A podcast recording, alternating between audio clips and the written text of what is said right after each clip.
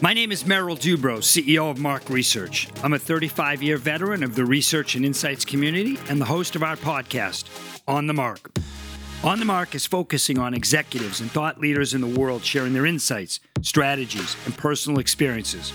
I promise this podcast will be filled with tough, pointed questions with real, insightful, and emotional answers. Today's guest is my good friend and former anchor of Comcast Sportsnet and current and realtor, Leslie Gudel. Leslie, welcome to On the Mark podcast. Wow, I'm feeling super special now, now that I'm your guest. I know. It's usually the other way. Unbelievable. All right, Les, let's talk about I still remember the first time we met way back in the day when good friend of both of ours uh, introduced us when we were when I was living in Philly and you were coming to town. But for the listeners, why don't you just talk a little bit about your career from start to where you are today? Well, I've been. Um, it's going to sound like I've been a bit of a vagabond, but I do have. I do have many years behind me. So uh, I got out of college at UCLA. I grew up in the Los Angeles area. I got out of college at UCLA. Didn't really know what I was going to do. I spent most of my college time in a boat on the crew team, and just knew that, uh, um, you know, I was getting a degree and didn't know much beyond that.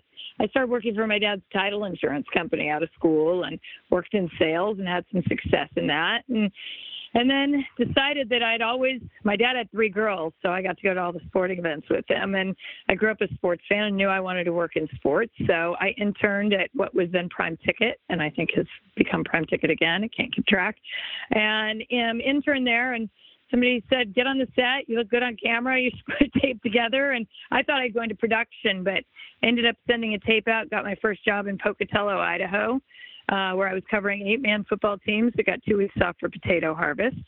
And then I got hired back in Los Angeles and moved back at the same place that I had interned. And I was there for a couple of years until they transitioned over to Fox Sports, and uh, I was looking for a job at that point. So I ended up getting an opportunity in Philadelphia to help launch Comcast Sportsnet, uh, and that was in 1997. I also had an opportunity at the time to go to Washington, D.C. and work with Home Team Sports, but the one in Philly was just very appealing because of the kind of sports town it is. And they were making me the main anchor along with uh, um, another guy, and it, it was appealing. And the opportunity was good and the ability to have a voice in what we were building was important to me and so i moved to philadelphia aside from the interview where i was in and out the same day i had never spent the night in the city of philly and i thought i'd be here a couple of years um, and uh, 20 what is it 21 year 22 years later almost 23 years later, I'm still here. So uh, I worked with Comcast for 19 years, and uh, at the age of 50, I my contract was up, and I didn't want to. Um, as I like to say, be demoted to the minor leagues and pick another job that was, um, you know, less than what I had been doing. And so I transitioned back into the real estate world, and that's where I am now. I did have two small businesses I created in the meantime, as well as a nonprofit foundation. I like to create things. That's what I've realized at this point in my life. That's great, Leslie. I mean, it's been an interesting career. So let's talk about that. For the viewers, you know, I think you've had some interesting transitions, right? You transitioned from an athlete to a sportscaster. You transitioned to a, a West Coast girl, right?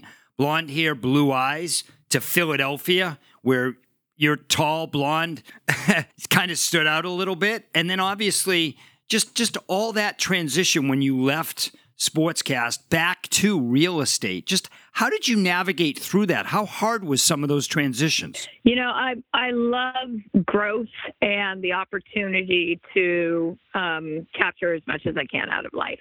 So being stagnant in one place is, is hard for me. And uh, while I've been here as long as I have, and while I was with Comcast Sportsnet for 19 years, there was always some growth whether personally or professionally within those years.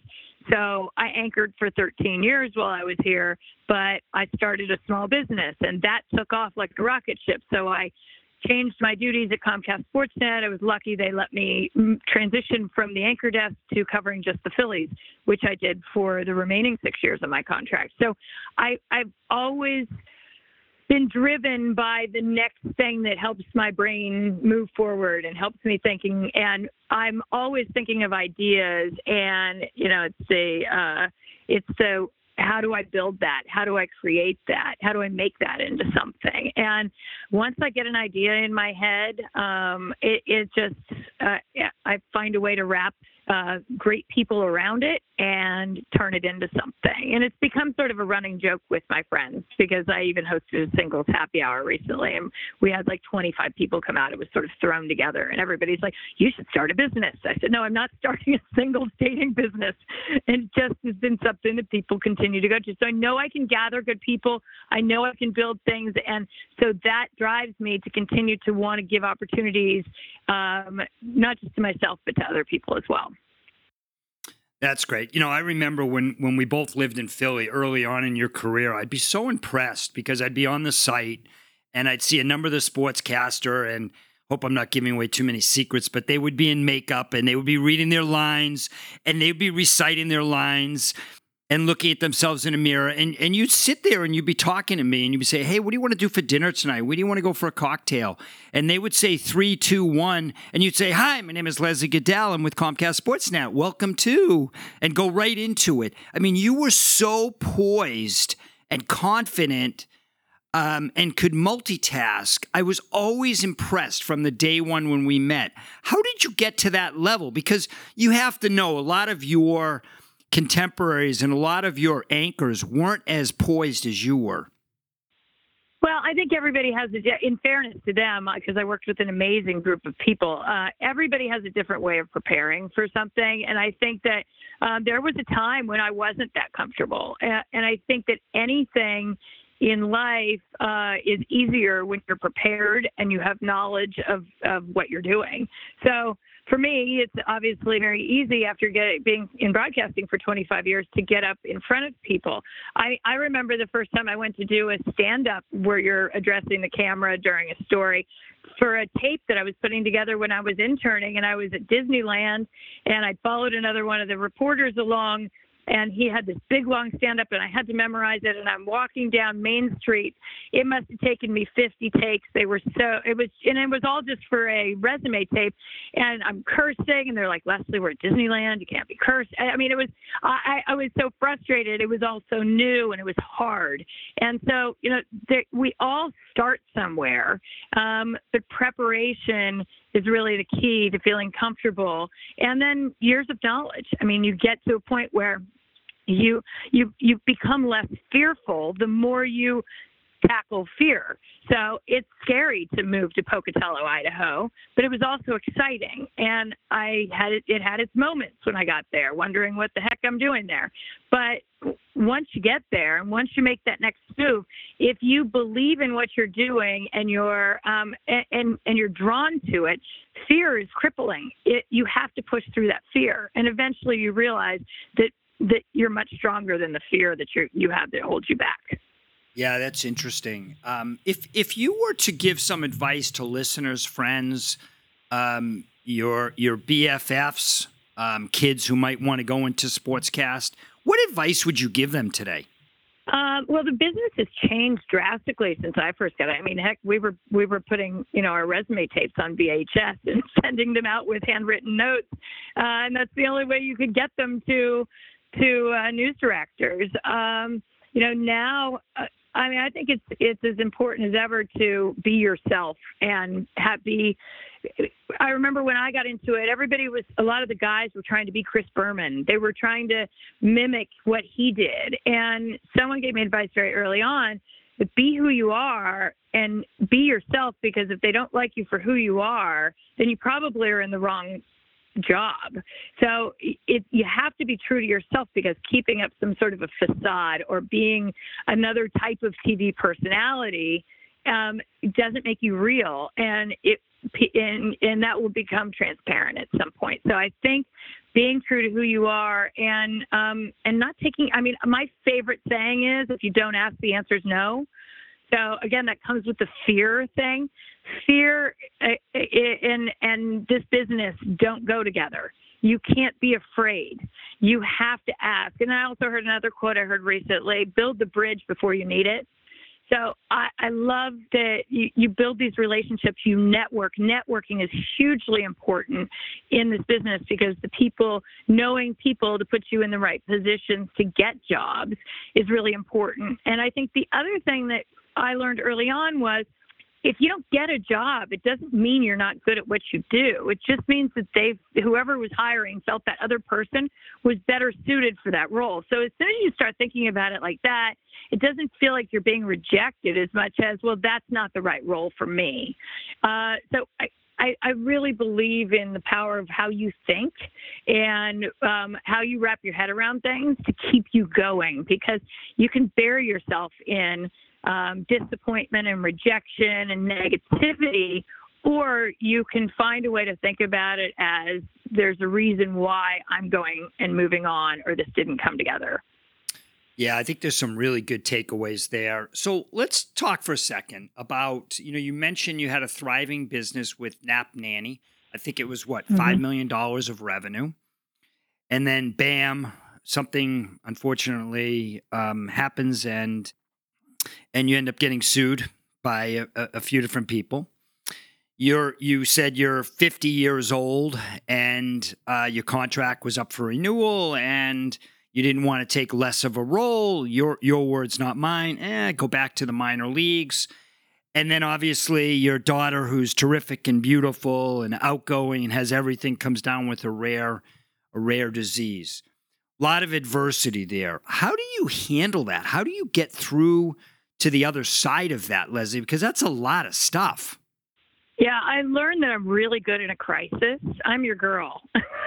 if something if something goes wrong, I can handle it. It might it, now, of course, at the same time, like my insides are being eaten alive, but um, I, you know, and, and my body's falling apart, but um, mentally, um, I've learned to operate at a different level when there's a crisis situation for sure, based on experience. And that's not something you can learn without experience. And I don't recommend some of the experience. And I'll and I'll sort of go back a little bit just to give a little bit brief history. Is you know I started this uh, small business with a baby product back in 2009, and the business took off like a rocket ship. We did a million in revenue the first year, revenue over four years, and we shut down overnight. Much of what we made went to legal fees and and insurance. We were paying sixty-seven thousand dollars a month in product liability insurance by the end, and it just wasn't feasible to stay. So what had happened is we had a product that was used in ways it wasn't intended, and there were uh, some tragic situations. And um, it, it was very, it was a very difficult time in a number of ways. And um, but I was passionate about helping people when when I created that product, and so that was um, that adversity was the first major adversity I had ever been hit with in my life, and in in so many ways that I can't. We, You know, we don't even have time to get into it. And I remember the guy helping me shut the company down said, "I've never shut down a profitable company before." Now, profitable is you know we use that term loosely because we really had very little to show for it. Um, but what I went through and having to go toe to toe with the federal government because there were no regulations on it because like, we literally invented the product that they had started putting um, regulations around it after the product had been created. So uh, there were there, that's a whole other set of challenges. And then after going through that and working past that, I started another small business. And as we were creating the website for that, my daughter had a stroke, uh, and um, that was you know round two eh, on a different level of sort of pummeling you emotionally and physically. You're just you're overwhelmed by everything. So I spent the better part of a month learning about AVMs, which is what she has in her brain. It's a, a cluster of unnecessary blood vessels, and hers is quite large. Thankfully, she overcame the stroke, but did have to have radiation treatment. And we felt so fortunate because we had insurance. We had a daughter who was, uh, even though impacted by this and continues to have a, an uphill battle to this day, um, we felt so fortunate because uh, I learned very early on that uh, in that process that everybody's got something.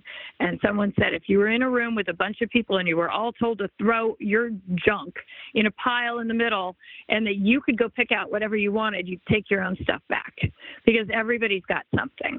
So that helped me keep things in perspective. And I and I um, you know I studied you know I, I was up studying what she had um, night after night and really getting a grasp of it. And then, you know, it, we decided, my daughter, who was 10 at the time, who, um, if anybody knows Kendall, she's a she's a bright light when she walks into the room. We said, let's start a foundation and help other people. So we've raised a couple hundred thousand dollars through Kendall's Crusade to give back for research and patient funds to help other people who can't afford the travel expenses because it is considered rare and not a lot of doctors in the country treat it. So I, I just I feel like I've always tried to find a reason. Like I felt fortunate at every step that it could have been worse. That other things are, you know, that there's just there's there's tragedy everywhere you look. How do you make the best out of it? So that was all, and and that led to. By the way, I was like, I'm fine. Brush yourself off. Get up. You're fine. Like no, nobody wants to hear you complain. Um, but in the process, I'm having a hip replacement and I have a nerve issue, and all these things are happening in my body that I can't, no doctor can explain. And so I didn't take care of myself through the process. And if there was one thing I learned, it's that you can't brush things off. You have to, you have to actually go through them and address the emotional toll that they take on you, and take care of yourself and take care of your family because it did lead to a divorce for me. It did lead to um, it, to a transition, and you know the path I took to get through all of that has put me in an incredible place, and I'm I, I'm so happy that even when things hit now, I'm able to put them in perspective, and I'm able to look at them as um, as you know, feel them as they're there, deal with them, take them on, and try again to find the right space and get to a good place again. Yeah, I, I think there's tremendous takeaways for people. I mean, look, like you said, Leslie, everybody's dealing with stuff. You, me, any of the listeners, it's just different stuff, but it's our stuff. So I think the way you handle that is so impressive and so refreshing and amazing that you're just so open to talk about it. And I know everybody will get a lot out of it. Um, Let's switch gears for a half a second. Uh, unfortunately, in the past few days, we've had uh, another scandal in baseball with cheating. And unfortunately, it not only um, involves the Houston Astros and their, in their World Series title, but it goes back to Boston and my team with regard to the Boston Red Sox involved in that as well. From a fan, forgetting about from a sportscaster, put your take your sportscaster hat off because I know you're still doing a bunch of stuff in that in that industry. As a fan, how bummed out are you the fact that they may have the Astros and the Red Sox may have cheated out your Los Angeles Dodgers out of a World Series? You know, um, it's funny because I worked a NASCAR show for eight years uh, called NASCAR Garage, and I, I, I can't tell you the number of times I heard, "If you ain't cheating, you ain't trying." Um, then, that uh, you know, the the problem I have with this is that we're talking about technology changing things, and one side has one side has an opportunity to cheat and the other one doesn't. One side has the opportunity to gain an advantage while the other one does not. Um, Tim Flannery, former player and coach, wrote something. I think you probably read it on uh, on how he spent his entire career trying to steal their signs in order to gain an edge, and looking at the video afterwards and trying to decipher exactly what the third base coach was doing. But you had the opportunity to look at both third base coaches, both teams had those opportunities. So I, you know, you and I talked about this the other day, and and and I think you made that point. Uh, um, and I I think that that's a, a really valid point. I think it's uh, I think that um, it's sad that it, it impacted the game. It not only impacted the World Series, it impacts the numbers. Um, the disparity in the home and away numbers during that World Series in 2017 are incredible, um, particularly for somebody like Jose Altuve.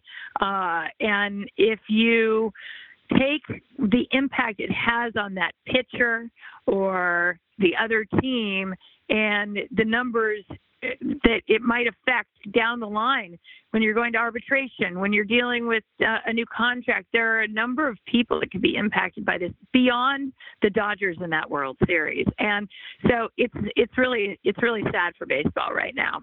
Those are good comments, and we have talked about it, and I'm very passionate about this too. Yes, it's my team, but I hope if this is true, I have not read any report on the Red Sox. Obviously, Cora's gone, and he should be gone. And I think Carlos Beltran is going to be gone from the Mets as well. Um, if this stuff is true, shame on the Red Sox, shame on the Astros. I get it that every, you know, stealing signs, Babe Ruth, Lou Gehrig, you know, everybody did that back in the day, but it's different from viewing it with your eyes than using technology. What really, you know, what bums me out is there's a lot of unwritten rules in baseball. Okay, we're up by seven runs, nobody run. We're up by seven runs, nobody bunt on a no hitter. You know, if you get hit, you get drilled. We're gonna drill one of their guys. If you get drilled, don't don't wince. Don't even dust it off. Pick yourself up, go to first base. Were you a little surprised, Leslie, that this kind of leaked out? That some of the players actually said, hey, this is wrong, this is what's going on? Because I was. It does take a lot of guts to come forward and attach your name to something like that because I'm sure that there are people who are going to think negatively about that player. Um, there's also going about, uh, you know, there's also going to be people who are going to look at it as I'm glad somebody exposed it and stopped it now. You know, I find it interesting because you know it, there's there's always the debate now with the way that um, statistics uh, uh, driving the game have taken over uh, in, in, the way that the game is even managed and not just played but managed. And Alex Cora and AJ Hinch have always been sort of looked at as um, as uh, guys who who do who, who do have an impact on the game. And uh, you you know you wonder how much it's tied to that. It just it creates so many questions, and and here we've been saying, oh look, these are analytical teams, and this is an example of why analytics works, and and and maybe it's not. Maybe it's, I'm sure I'm sure to a certain degree. Um, obviously, it's not one thing impacts the game, but you're now talking about the game being impacted by something entirely outside an analytical approach. Um, so, how much does that play a factor? There are there, the ripple effect to these types of things. It can never be looked at as one isolated incident. It's not just the 2017 World Series. It's so many things that are impacted around what what's happened. I totally agree. All right, one prediction before I'm going to let you go and sign off for today. How far is Joe Girardi going to take the 2020 Philadelphia Phillies? I got to tell you, I was so excited about that hire, and I've never been to bandwagon. You know, like I remember when people wanted Jim Leyland a few years ago, and you know Charlie Manuel wasn't a popular choice, and you know he went on to win the World Series. So I think uh, there's a lot of factors involved. I have been a huge Joe Girardi fan for a long time because one, I think um, he's a winner, and two, I think that catchers make the best manager. So they relate to both sides. Uh, I think that he has an opportunity to make a very large impact. I think that um, getting uh, uh, some change, they've made some tremendous changes in the field, on the field as well. But I think it all comes down to two things. One is health, and two is how does the how, how does the collective group come together in the clubhouse. Those are huge factors that play a, a, bigger part than I think um, a lot of people give it credit for. But I watched it with the 2008 Phillies team. They had something special. You could feel it in the clubhouse all year long. They had leadership. They had the right people in place, and um, and it, it it all comes together. And so I think that matters. And Joe Girardi could be the best manager in the world if those factors don't come into play. Uh, you can't win. So I think it's going to be a combination of things. But I think I love their chances under him. Yeah, so do I. He is a winner. Leslie, great job. Thanks again for listening to Leslie Gudel. This is the On the Mark podcast, and my name is Merrill Dubrow. Have a great day. Thanks, Merrill.